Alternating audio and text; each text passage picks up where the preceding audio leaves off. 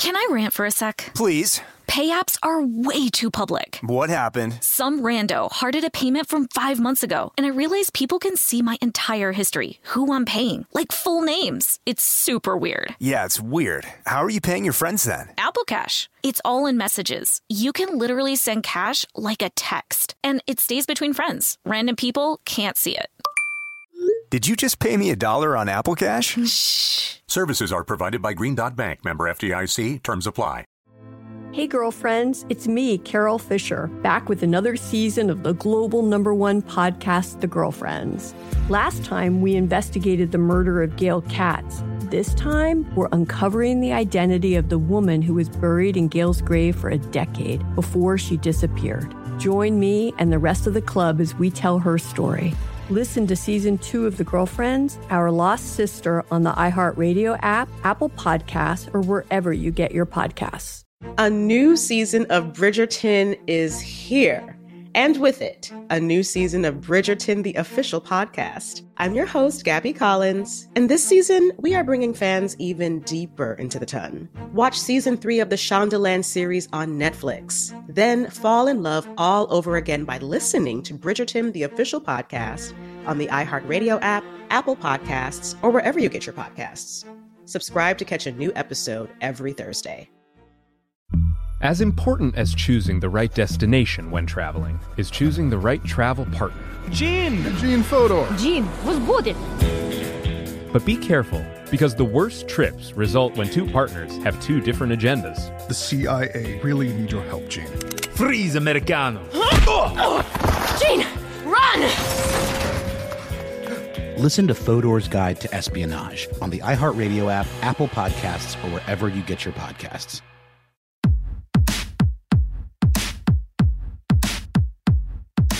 Hey, this is Annie. And Samantha. And welcome to Stuff I Never Told You, production of iHeartRadio.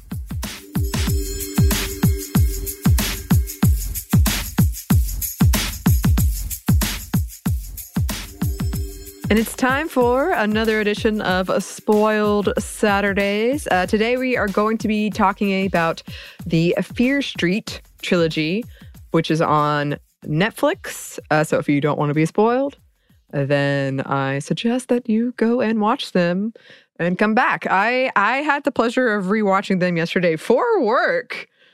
Um, so it's funny to me because when these movies came out, people kept telling me you have to watch them, you have to watch them, you'll love them.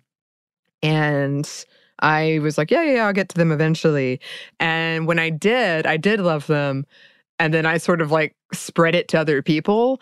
And I kept telling my friends, like, if you start, if you watch the first one, we're going to be up all night because you're going to watch the second one and then you're going to want to watch the third one. And they all said, no, no, no, I'll be good watching the first one.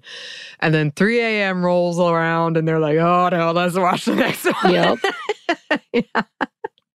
How did you discover them? What was your first experience like? So, yeah, when I first watched it, I didn't know what I was getting into.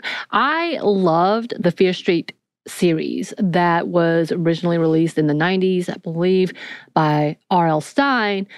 Completely different, obviously. This is a whole different take. So I, I don't quite remember. I do remember the sisters in the book, and I remember the traveling back and forth.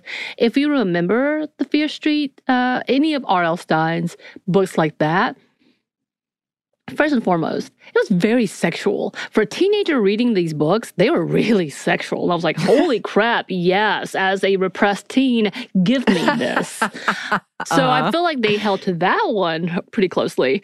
Outside Mhm. of that, um, I was excited to see that it was rated R or at least mature because for me, obviously, again, this was a teen series. But you really can't get to the essence of the book without all of that violence because you do read the violence in the book and you're like, what is happening? And you're gripped by it. So, love, love, love the book. Really excited that they took this point and made it different, but they still had the Fear Street, uh, Fear Sisters. I think there's only one in this one, but in the original, it's the Fear F I E R, talking about how that went on. The good, the name good also happens. I don't think in the book, and I, this is how long it's been, there was anything about Sunnyvale or Shady Side. So that's new to me. Maybe, Tell me if I'm wrong. I feel like it was a whole like back and forth with the family, but not necessarily with like community. But I could be wrong. It could be just something that slipped from my mind. But yeah, watching the series, delighted. Love the take it had. Love the flashbacks. Love all of that. Yeah, they're really, really fun. I grew up reading Goosebumps. I I will tell you, they used to scare me so badly that I really don't remember them. Like my mind was like, nope. I just remember the one this. alien dude. He was a bug. My the one that like really terrified me was the one where the kid got trapped in the mirror. He got trapped in the mm. mirror world, mm. and there was because you know I doppelgangers freak me out. so like the doppelganger was living his life, and he could only see from the mirror. Oh, listeners, if you have a favorite Goosebumps book, please let us know. I just remember the teacher that turns into a bug alien. That's the one I remember. Goosebumps was, was not up my alley, but yeah, I just remember that one. I was like, what the hell? yeah, we had we had all of them. We had like a little bookshelf, and it just had all the Goosebumps. And I would stay up, and I wouldn't be able to sleep because they scared me so badly. Ooh. Uh, well, speaking of, before we get into this, as always, as has made clear in recent episodes, if we ever recommend a movie, please do your own research first. please yeah. don't get mad. Still uh, mad. This, still mad. These are uh, campy slasher movies, um, and they can get pretty graphic. Um, so just be aware uh, before you go on this journey if you haven't gone on it already. Um, so we're going to run through the plot first, and then we're going to break down some of the themes as we usually do. So, the Fear Street trilogy is an American horror series based on the R.L. Stine books, directed by Leigh Janiak, who also co wrote the scripts. Um, they were released in July 2021 and they were pretty positively received. The movie star Kiana Madeira as Dina, uh, Olivia Scott Welch as Sam, Benjamin Flores Jr. as Josh, Julia Rehwald as Kate, Fred Hechinger as Simon, Ashley Zuckerman as Nick Goode, and yes, I put that last name in there for a reason, Danielle Britt Gibson as Martin, Gillian Jacobs, I believe that's how she pronounces it, and Sadie Sink as C. Ziggy Berman, and Maya Hawke as Heather. And that's just a few, because this is three movies spanning across multiple decades and centuries. So, yes. Yes. Um, they follow a group of teenagers in the cursed town of Shadyside.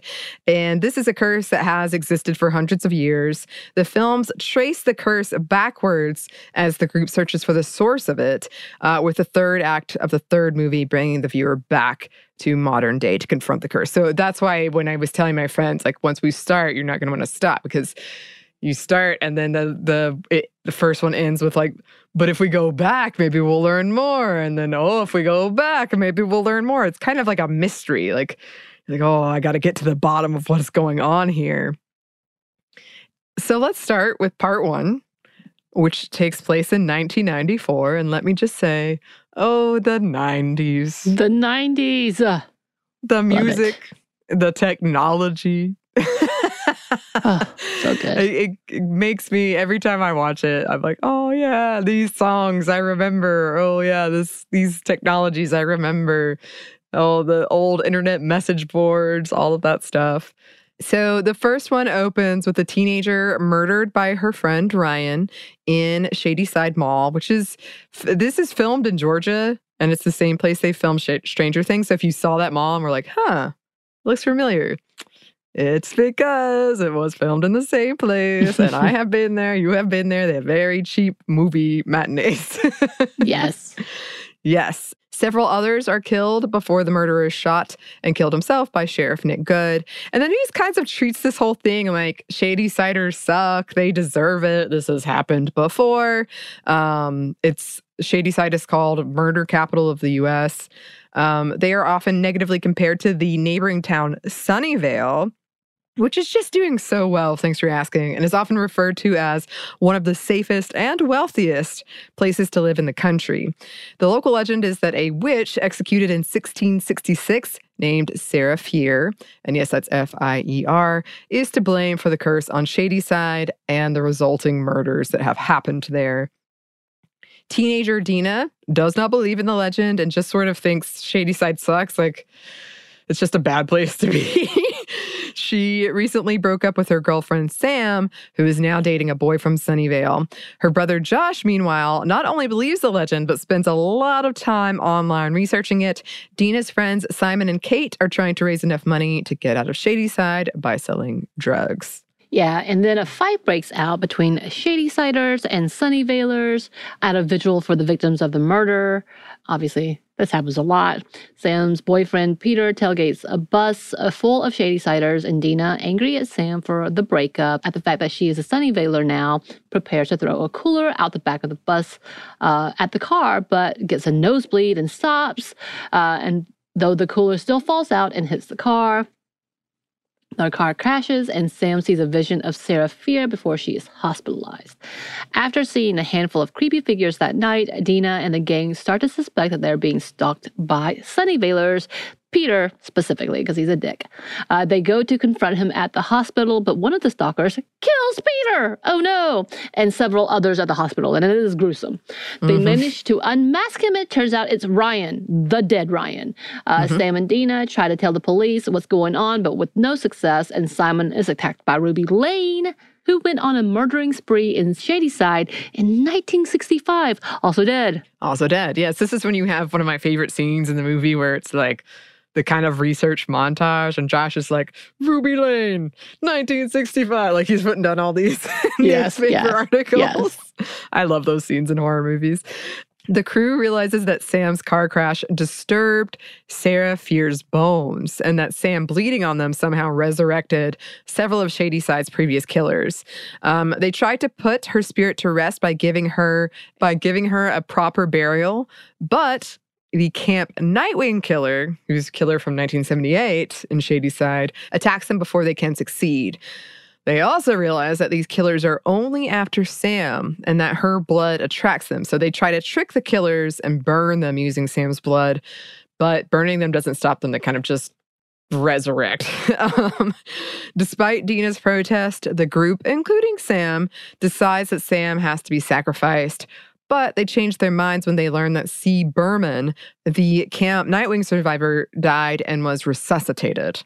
Uh, so they then try to contact C. Berman, but are unable to reach her. So they come up with a plan to use drugs to temporarily kill Sam and then bring her back to life.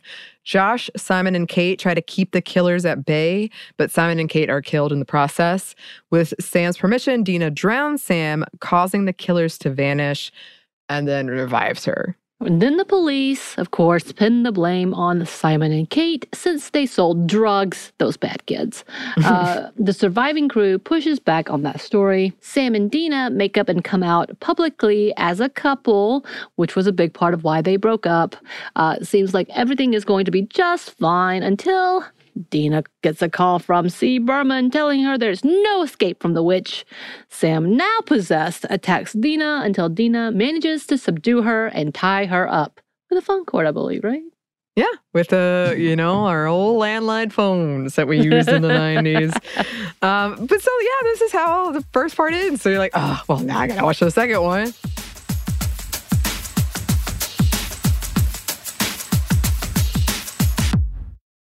This episode is brought to you by Snagajob.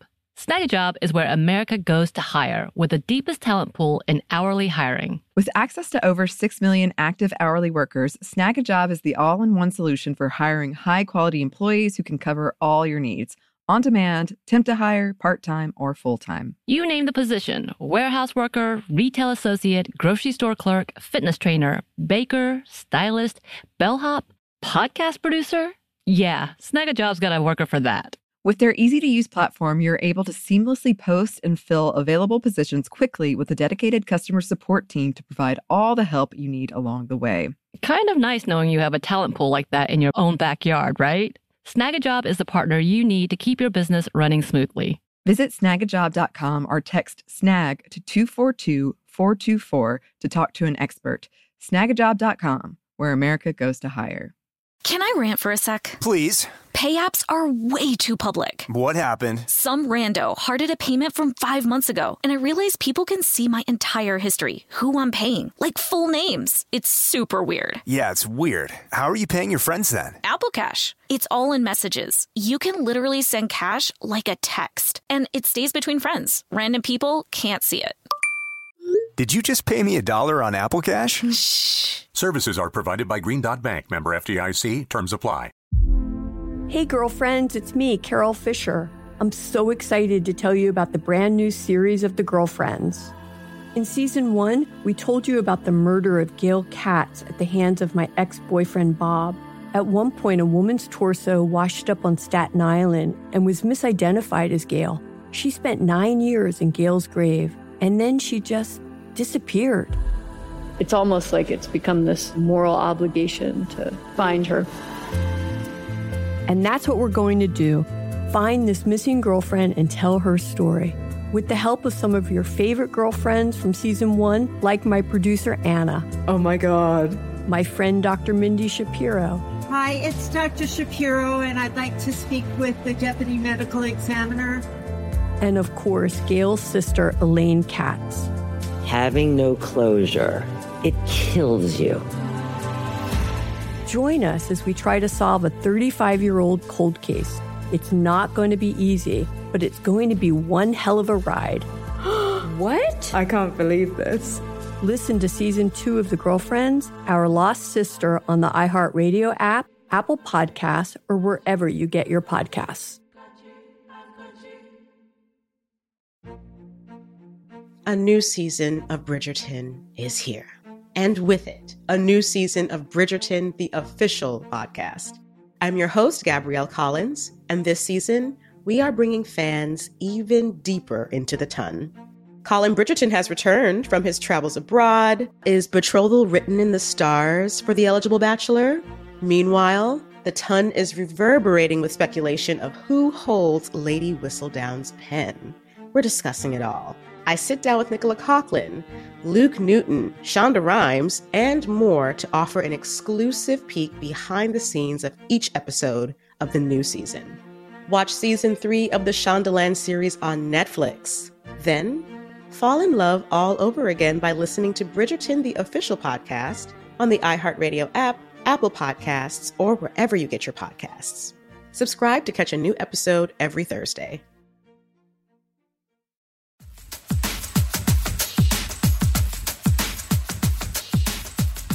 That brings us to part two, which is uh, Fear Street, 1978. And this this one focuses on the massacre at Camp Nightwing in 1978. Dina and Josh, with a restrained Sam, find C. Berman and ask her to tell them what happened there. And uh, she reluctantly agrees. And it's sort of the rest of the most of the rest of the film cuts to a flashback of the story. So after being accused of stealing by Sunny Sunnyvalers at Camp Nightwing in 1978, Shadysider and outcast Ziggy Berman is accused of witchcraft. The Sunny Sunnyvalers hang her up at a tree and burn her arm before some camp counselors, one of them, Nick Goode, intervene. So Meanwhile, her sister Cindy, who is determined that if she is close to perfect uh, as she can get, she can escape Shady Side's reputation. And Cindy's boyfriend Tommy are attacked by Nurse Lane. What? Um, Ruby Lane's mother, one of Ziggy's only allies, very kind, kind of odd, as they put it. The police take Nurse Lane into custody and the Sunny Sunnyvalers blame the curse, believing that the witch possessed Nurse Lane and her daughter. Cindy and Tommy check out the infirmary and run into a former friend of Cindy's named Alice and her boyfriend Arnie. Uh, I believe, is Alice the one? Have you ever seen Doctor Sleep? I have. Is that her in there? I can't remember, but I will tell you when I was watching it yesterday, I was like, oh, I've seen her in something before. I think it's her. Anyway, keep going. Uh, which would put her in two big uh, horror franchises with big author names. Just mm-hmm. was interesting. Um, they find a map to Sarah Fier's house and Nurse Lane's diary, where she claims that Sarah Fear made a deal with the devil for eternal life by cutting off her hand on Satan's stone. Uh, they investigate the house and discover empty graves dug by Nurse Lane and a witch's mark under the house. Alice and Cindy find a wall engraved with the names of all the past Shadyside killers and Tommy's name. And then a possessed Tommy kills Arnie and attempts to kill Cindy and Alice, but they're able to lose him in the caves under the house. They find a pile of organs that seem to be alive. It is really gross and grotesque. And after Alice touches them, she sees visions of past killers and victims. Alice hurts a leg, and, and she and Cindy make up and work together to find a potential exit under the camp's outhouse. Boom. Yes. And as all of this is going on, Ziggy and Nick play a prank on the Sunnyvalers who accuse Ziggy of witchcraft in the beginning. And the two grow closer and eventually kiss. Uh, Tommy kills several campers and a counselor. And Ziggy and another counselor try to rescue Cindy and Alice from the outhouse, but Tommy kills the counselor and forces Ziggy to flee. Her and Nick hide from Tommy, but they are discovered, and Tommy injures Nick. Ziggy is attacked by Tommy, but Cindy arrives and kills him. Uh, and this is after Alice was like, Could you ever kill him? And Cindy was like, No, never. Um, Alice tells the group she found the witch's hand buried near Satan's stone. They decide to reunite the witch's hand and her body in the hopes that it will end the curse. Ziggy gets some blood on the hand and has a vision of Sarah Fier, which resurrects all of the Shady Side killers. Tommy, now reanimated, kills Alice before Cindy decapitates him. The killers chase Ziggy and Cindy to the tree where Sarah Fier was hanged, digging around the tree in search of her body. However, all they find is a rock that says, The witch forever lives. Cindy sacrifices herself after realizing the killers are only after Ziggy. But they are both killed, uh, causing the killers to disappear. But Nick arrives and uses CPR to revive Ziggy, or her real name, Christine Berman. Bop, bop, bop. Mm-hmm. When she finishes the story, the teenagers tell her they found the body and can end the curse by reuniting the witch with her hand. They go to the mall, which was built on where Camp Nightwing used to be, and dug up the hand from the under from under the still standing tree, which seemed kind of odd. They go back to the body and reunite it with the hand, causing Dina's nose to bleed, and for her to have a vision from 1666, where she is now, Sarah Fier. Yep. And that's where part two ends. So you're like, oh, well, I guess I got to go watch part What? three. yes. Continue. Yes. So this brings us to part three, which is uh, 1666 slash 1994, part two. But it is set primarily in 1666. The interesting thing about this is uh, the actors are kind of reprising their roles uh, as these characters from 1666. Like it's not actually Dina, it's Sarah Fier, but the actress who plays Dina plays Sarah Fier. From her perspective, yeah. Yeah, exactly. Um, Sarah lives with her brother and father in Union, uh, the land that would later be split into Shadyside and Sunnyvale. Sarah and her friends, Hannah, uh, which is the same actress who plays Sam, and Lizzie meet up with a reclusive widow in order to get berries for an upcoming party. It's very heavily implied that those berries are psychedelic in some nature. And Sarah finds a book of black magic. Later at the party, a man named Caleb harasses Sarah and Hannah. They leave, uh, thinking they are alone. They have an intimate moment together, but they are witnessed by Mad Thomas.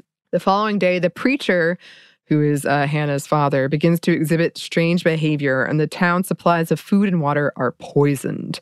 Everyone's on edge, and Sarah wonders to her friend, Solomon Goode, if all the bad things happening in the town are her fault. Ooh. So the pastor murders 12 children, which is gruesome, by the way, including Mhm. Sarah's brother, and attacks Sarah before Solomon kills him.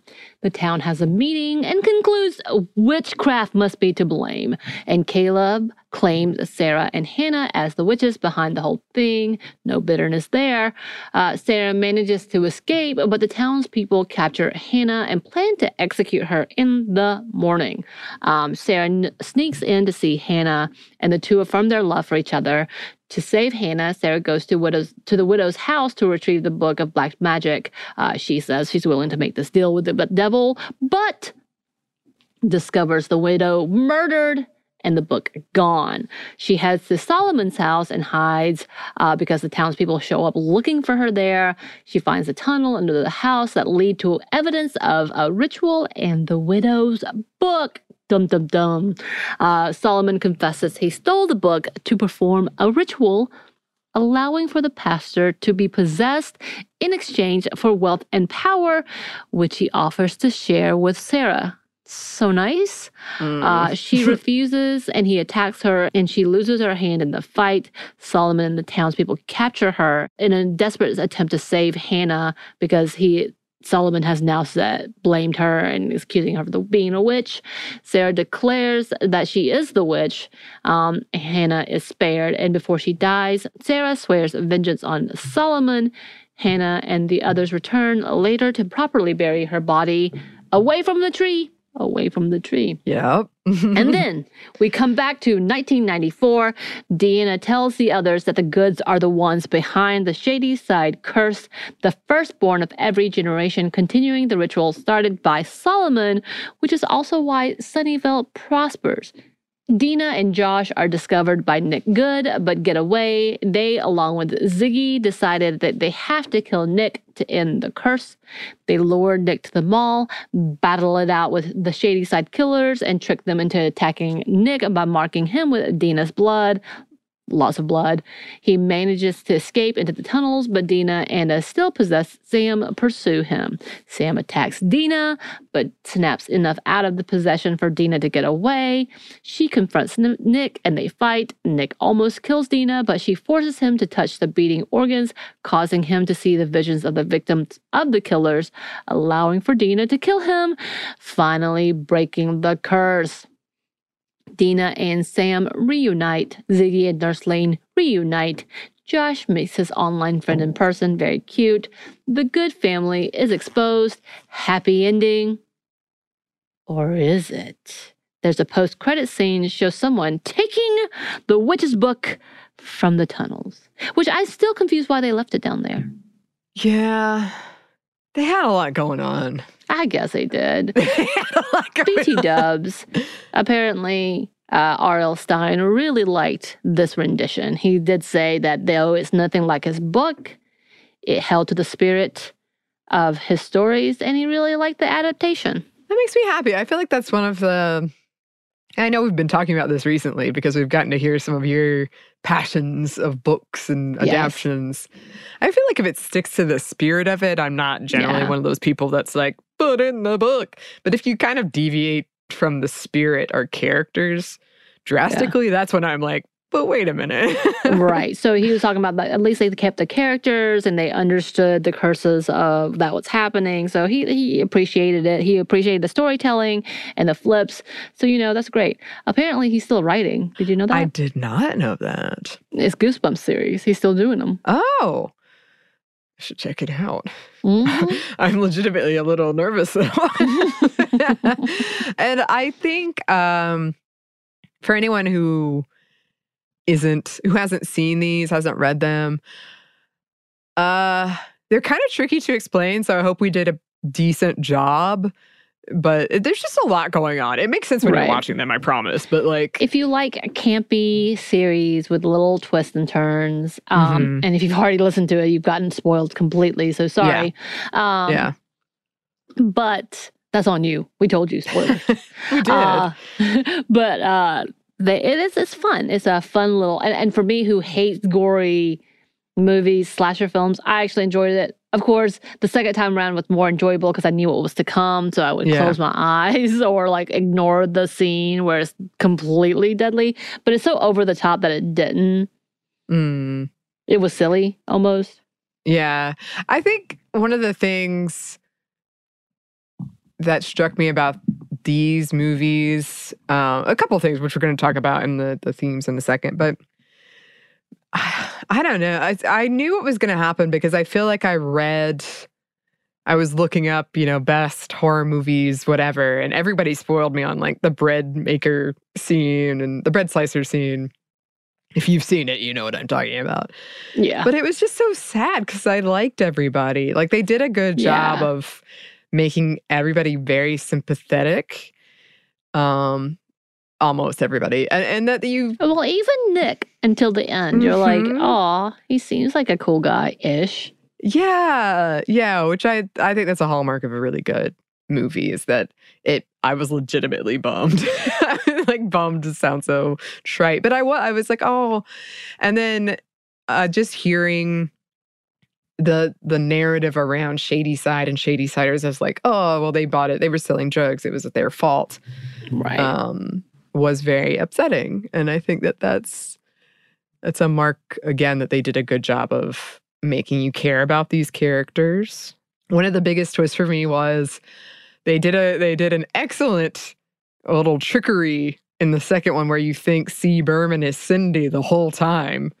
Right. Bec- because Gillian Jacobs' hair is brown when you see her, and Cindy's hair is brown, and Sadie Sink as Ziggy Berman, her hair is red. And so that was one of the biggest, like, for me. hmm But yeah, let's let's get into some of the themes. I think one of the big ones, it makes me sad that this is still something that I'm like, oh wow. But the fact that they centered the relationship between Dina and Sam, which is a gay relationship, so much surprised to me. Yeah. And I think one of the scenes that sticks out to me the most is when I think it's in the second one when Dina is talking to um, Ziggy and says like, "But I love her." Like just simply is like, "But I love her." Like I can't just abandon her. I love her. Right. And and it it was pretty. I thought it was pretty well done, and and to see it play out as the centerpiece of this, along with you know you're supporting very very supportive friendships and stuff. It was nice, and to see it go all the way back to 1666, sort of love story through the ages. Love story through the ages, yes. hmm So, one of the reasons, as we mentioned, that uh, Dina and Sam broke up was that Sam was closeted. Like, she wasn't open about her sexuality in the beginning of part one. Uh, and she kind of comes out publicly at the end of, of part one in 1994. So to see their their their relationship and the struggles of that, um, and all these things that they're dealing with, I don't know. I just found it pretty pretty refreshing. Mm-hmm. It it didn't feel like they were ah, baiting you or anything. It just felt like, oh, No. these characters they're in love, and it felt very They're just in a relationship and they're fighting in the story. yeah, exactly. Of course, they do kind of do the twist of like you think that they're mad about them being with the boy Yeah. and that they're like at the very beginning. They do kind of try to do that to throw you off, but it doesn't feel like this is not from a male gaze. No. And, and like if you go back to the 1666, but even in present day, because they, I think they were very clever in the actors they cast and who like who did 1994 Simon play in 19 and 1666. Um, that you have these scenes of Hannah and Sarah slash Dina and Sam kind of pissing off these men, men who are getting angry at being rejected, that they're not of interest to these women. And that sort of being the whole thing, or part of the whole thing that led to them being accused of witchcraft was just these men were mad that they got Right. rejected. and then there was that whole scene of uh when they were checking it was women primarily uh checking women for marks in 1666 it was just like so humiliating like they were taking off their clothes and looking for marks on them um these ways of asserting dominance of power of humiliating these women when they felt so angry that they had been rejected by these women Right. um, and then on top of that, we talked about this before too, just the like men trying to keep power was throughout in all of this, uh, with the Goode family.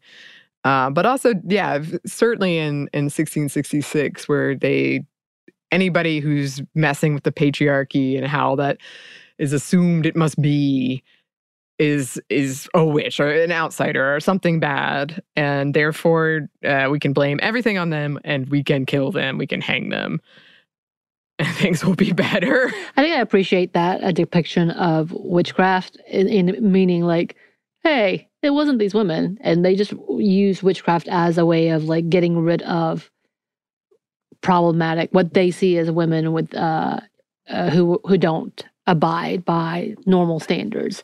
And so I thought that was interesting too. And I like that they twisted it like that. Yeah, I thought that was a really good take because we've talked about that before. We talked about that in The Witch, where at the end she becomes a witch because that's the only opportunity available left to her. Like that's the only thing. And it was similar in this. Like Sarah was so desperate to save Hannah that Yeah. she was willing to, you know, make this pact and and engage in dark magic, black magic. But that was like the last path left to her after they'd been accused and no one would believe them that it wasn't them. And then in the very end, before she's hanged, when she she's like, Oh yeah, I'm the witch, I'm the witch. She did that to save the person she loved. So they kind of pushed her into this path.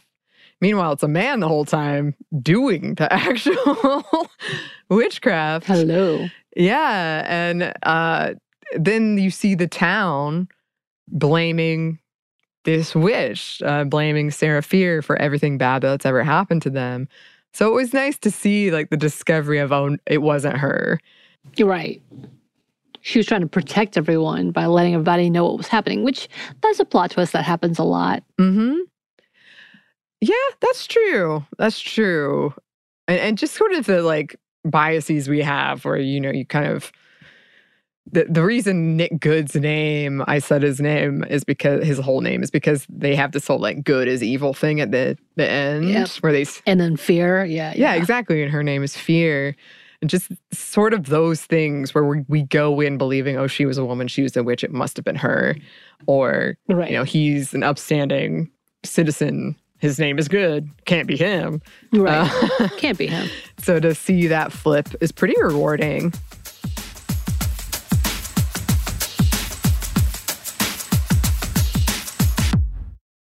This episode is brought to you by Snagajob. Snagajob is where America goes to hire with the deepest talent pool in hourly hiring. With access to over 6 million active hourly workers, Snagajob is the all in one solution for hiring high quality employees who can cover all your needs on demand, temp to hire, part time, or full time. You name the position warehouse worker, retail associate, grocery store clerk, fitness trainer, baker, stylist, bellhop, podcast producer. Yeah, Snagajob's got a worker for that. With their easy to use platform, you're able to seamlessly post and fill available positions quickly with a dedicated customer support team to provide all the help you need along the way. Kind of nice knowing you have a talent pool like that in your own backyard, right? Snagajob is the partner you need to keep your business running smoothly. Visit snagajob.com or text snag to 242 424 to talk to an expert. Snagajob.com, where America goes to hire. Hey, girlfriends, it's me, Carol Fisher. I'm so excited to tell you about the brand new series of The Girlfriends. In season one, we told you about the murder of Gail Katz at the hands of my ex boyfriend Bob. At one point, a woman's torso washed up on Staten Island and was misidentified as Gail. She spent nine years in Gail's grave, and then she just disappeared. It's almost like it's become this moral obligation to find her. And that's what we're going to do find this missing girlfriend and tell her story. With the help of some of your favorite girlfriends from season one, like my producer Anna. Oh my God. My friend Dr. Mindy Shapiro. Hi, it's Dr. Shapiro, and I'd like to speak with the deputy medical examiner. And of course, Gail's sister Elaine Katz. Having no closure, it kills you. Join us as we try to solve a 35 year old cold case. It's not going to be easy, but it's going to be one hell of a ride. what? I can't believe this. Listen to season two of The Girlfriends, Our Lost Sister on the iHeartRadio app, Apple Podcasts, or wherever you get your podcasts. A new season of Bridgerton is here. And with it, a new season of Bridgerton, the official podcast. I'm your host, Gabrielle Collins, and this season, we are bringing fans even deeper into the ton. Colin Bridgerton has returned from his travels abroad. Is betrothal written in the stars for the eligible bachelor? Meanwhile, the ton is reverberating with speculation of who holds Lady Whistledown's pen. We're discussing it all. I sit down with Nicola Coughlan, Luke Newton, Shonda Rhimes, and more to offer an exclusive peek behind the scenes of each episode of the new season. Watch season three of the Shondaland series on Netflix. Then, fall in love all over again by listening to Bridgerton, the official podcast, on the iHeartRadio app, Apple Podcasts, or wherever you get your podcasts. Subscribe to catch a new episode every Thursday. Something that makes me crazy is when people say, Well, I had this career before, but it was a waste. And that's where the perspective shift comes that it's not a waste, that everything you've done has built you to where you are now. This is She Pivots, the podcast where we explore the inspiring pivots women have made and dig deeper into the personal reasons behind them. Join me, Emily Tish Sussman, every Wednesday on She Pivots as I sit down with inspiring women like Misty Copeland, Brooke Shields, Vanessa Hudgens, and so many more. We dive into how these women made their pivot and their mindset shifts that happened as a result. It's a podcast about women, their stories, and how their pivot became their success. Listen to She Pivots on the iHeartRadio app, Apple Podcasts, or wherever you get your podcasts.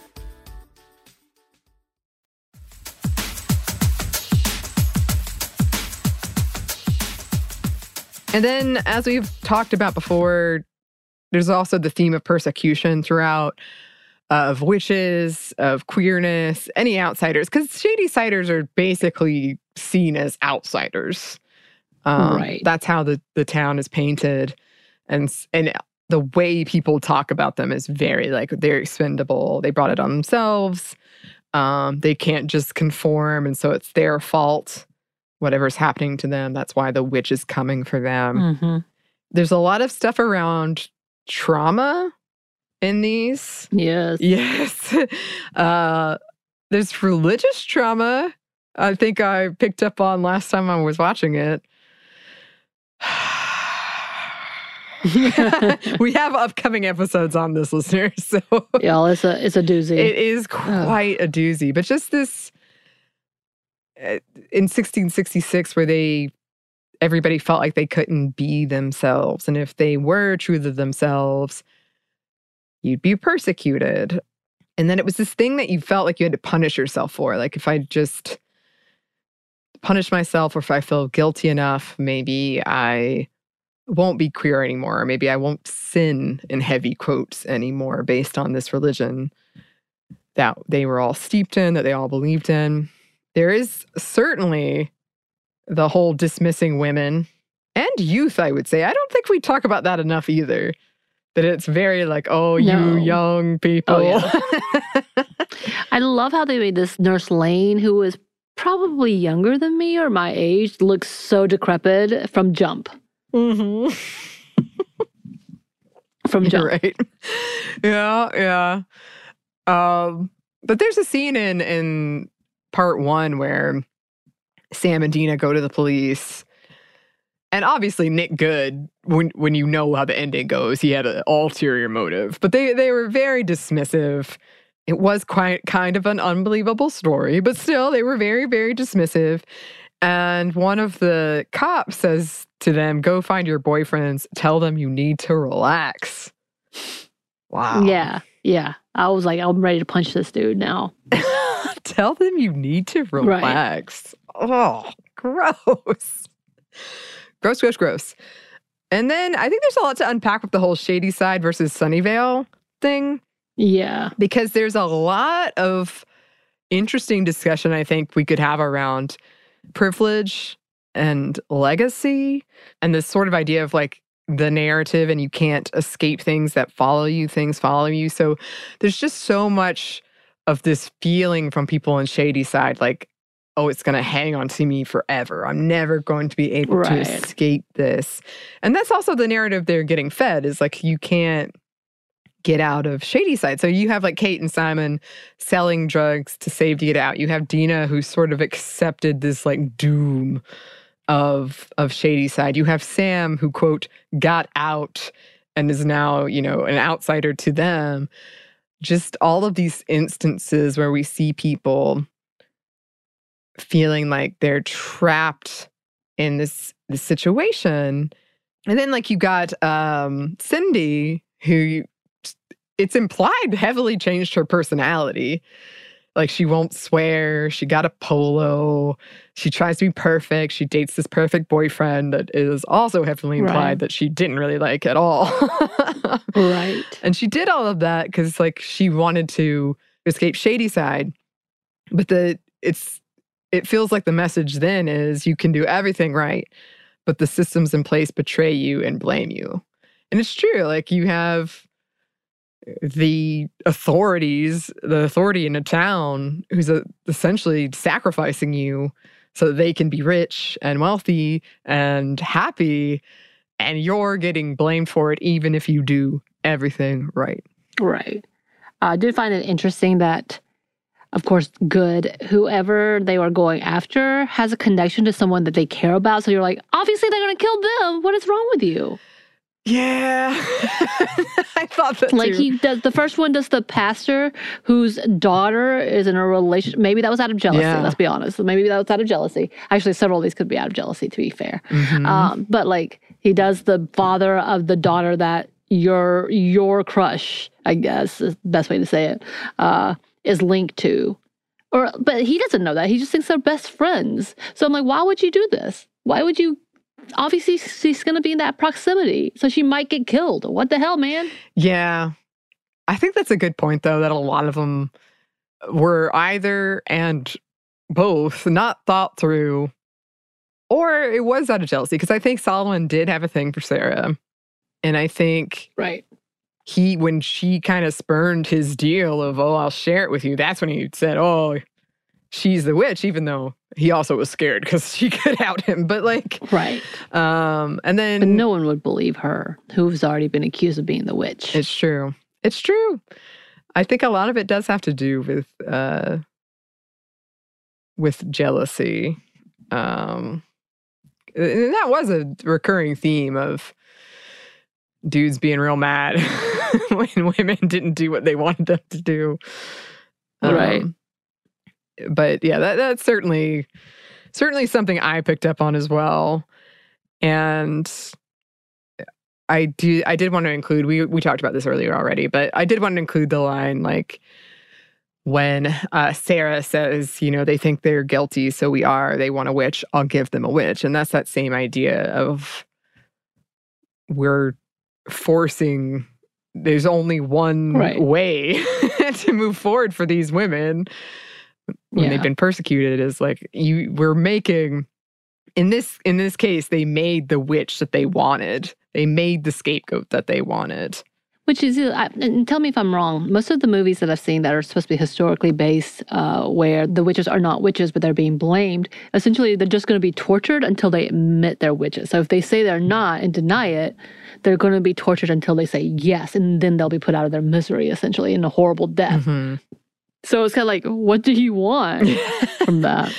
yeah i mean and that's one of those things about those the like salem witch trials where you know they throw you in the water if you float you're a witch if you drown you're not a witch but then you're dead You're dead.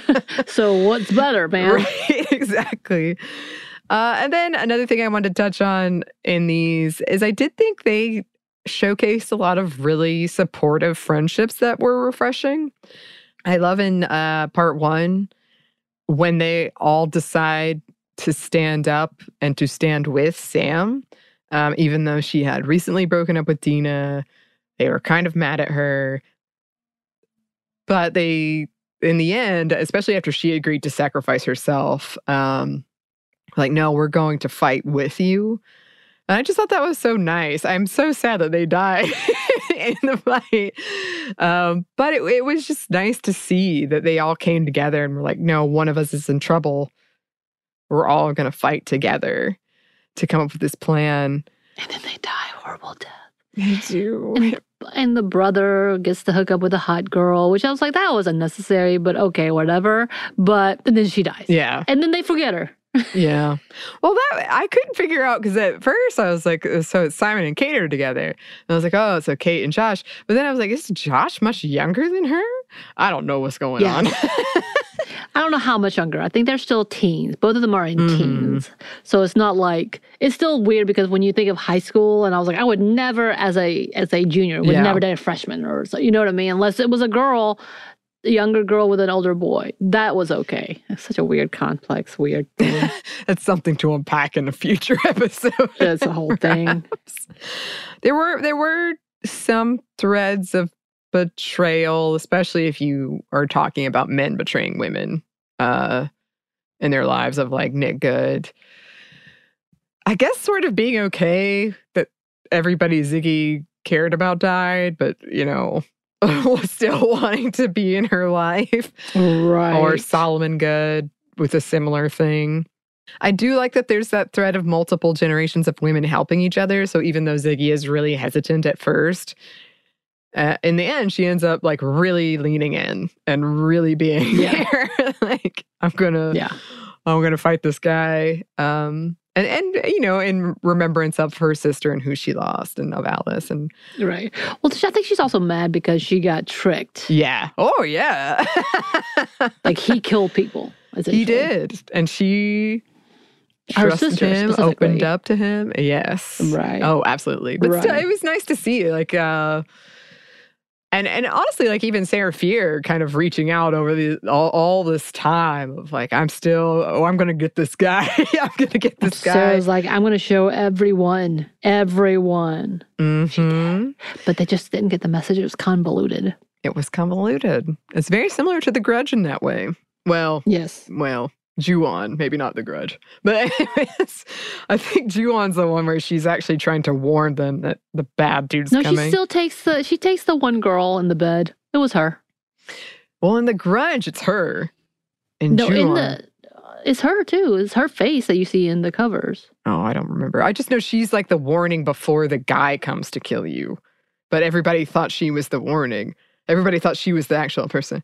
So maybe we'll have to go back and look at this because if I remember correctly, in the uh, Asian, the Japanese version, when she looks in the covers, it's her as well, and then she gets sucked in. So unless they don't show that and they just imply it, but that would be the same implication in the original American Grudge with Sarah. What's Michelle? Gellar.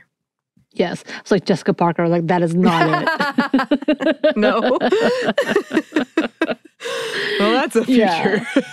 episode. I feel like there's several of the like, oh my god, we tried to tell you. I mean, there's episodes like in uh, Supernatural where they have that, uh, where the sister is trying to warn about the the other sister. They think it's her because she's the one that's coming out. So they for they burn her body. Same thing with the uh, mother trying to keep the uh, the uh, meta episode where there's a supernatural conference. Mm-hmm. And it turns out that the mother was trying to keep the children at bay, and she killed them because he killed their like they had killed her son, and you don't know that until after the fact. Yeah, yeah. I mean, that's a it's a pretty common theme, and I think a lot of it does rely on, as we said earlier, that sort of knee jerk. Oh, she's the witch, so it's her. Like we don't give It's the her. benefit of the doubt. We don't question any further. We don't investigate any further. Um, so it was nice to see in this that they were like, wait a minute, we should look into this a bit more. Uh, she didn't mean to. She just ended up touching her. Exactly, exactly. And then I did I did like the sisterhood between Yeah. Ziggy and Cindy cuz they they were very different people and their relationship was complex. But I liked that in the end Cindy was like it's I I am here for you. You are the person that I want to be I want to be with and um and then seeing them reconcile. And I also liked seeing Cindy and Alice reconcile, even though Yeah. unfortunately Alice died soon after. But I liked seeing them reconcile. There's so many things, of course, the ins and outs of high school and being perfect. Yeah. That was a whole different conversation in itself and losing yourself because you're trying you really think your situation is the problem, which I think a lot of people think that in general. And it could Mm-hmm. be true. Uh, yeah, but then I- they forget who they're leaving behind Mhm. as well. I thought they did a pretty great job of portraying the the difficulties of that age and how the growing pains of that age and how that can impact your relationships with your friends or your siblings or or what have you. Um, I also like your take on the fact that Ziggy, the per- person who plays that character, plays that same character Yeah. in Stranger Things. yeah, when I was watching Stranger Things, I was like, is she gonna do literally the same? Oh, she died but was resurrected, and so now it's okay. Oh wow, she is. but she's not dead yet. It's true. She's not resurrected quite yet. It's true. Spoilers for Stranger Things. oh dear, oh dear, oh dear. Uh, and I just had to throw out there somebody who grew up with the Konami code. I did appreciate the Konami code What- mentioned. what is this?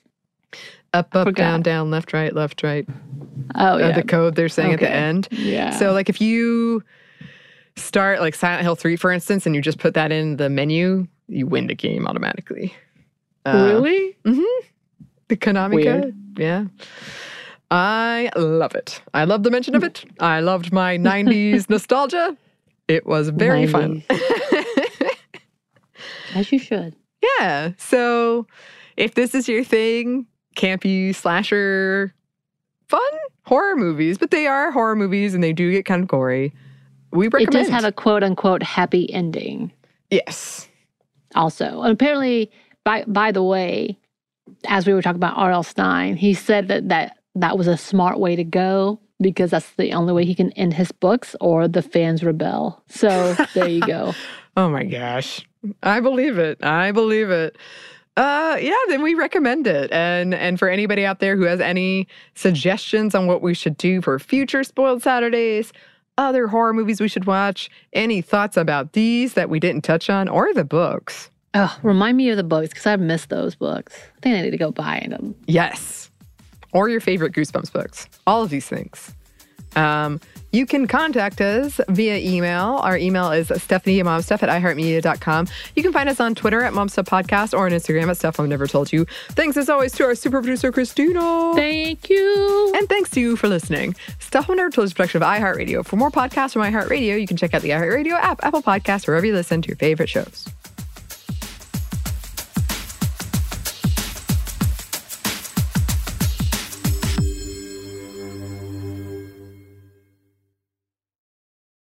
Hey, Drew Scott here, and I'm Jonathan Scott, reminding you that life's better with a home policy from American Family Insurance. They can help you get just the right protection at just the right price and help you save when you bundle home and auto. Kind of like Goldilocks and the Three Bears. It'll be just right for you. We love a custom build. American Family Insurance. Insure carefully, dream fearlessly. Get a quote and find an agent at amfam.com. Products not available in every state. Visit amfam.com to learn how discounts may apply to you. American Family Mutual Insurance Company SI and its operating company 6000 American Parkway, Madison, Wisconsin. Hey, girlfriends, it's me, Carol Fisher, back with another season of the global number one podcast, The Girlfriends. Last time, we investigated the murder of Gail Katz. This time, we're uncovering the identity of the woman who was buried in Gail's grave for a decade before she disappeared. Join me and the rest of the club as we tell her story. Listen to season two of The Girlfriends, Our Lost Sister on the iHeartRadio app, Apple Podcasts, or wherever you get your podcasts. A new season of Bridgerton is here. And with it, a new season of Bridgerton, the official podcast. I'm your host, Gabby Collins, and this season, we are bringing fans even deeper into the ton. Watch season three of the Shondaland series on Netflix. Then fall in love all over again by listening to Bridgerton, the official podcast, on the iHeartRadio app, Apple Podcasts, or wherever you get your podcasts. Subscribe to catch a new episode every Thursday. As important as choosing the right destination when traveling is choosing the right travel partner. Gene! Gene Fodor! Gene, was good! But be careful, because the worst trips result when two partners have two different agendas. The CIA really need your help, Gene. Freeze, Americano! Huh? Oh. Gene, run! Listen to Fodor's Guide to Espionage on the iHeartRadio app, Apple Podcasts, or wherever you get your podcasts.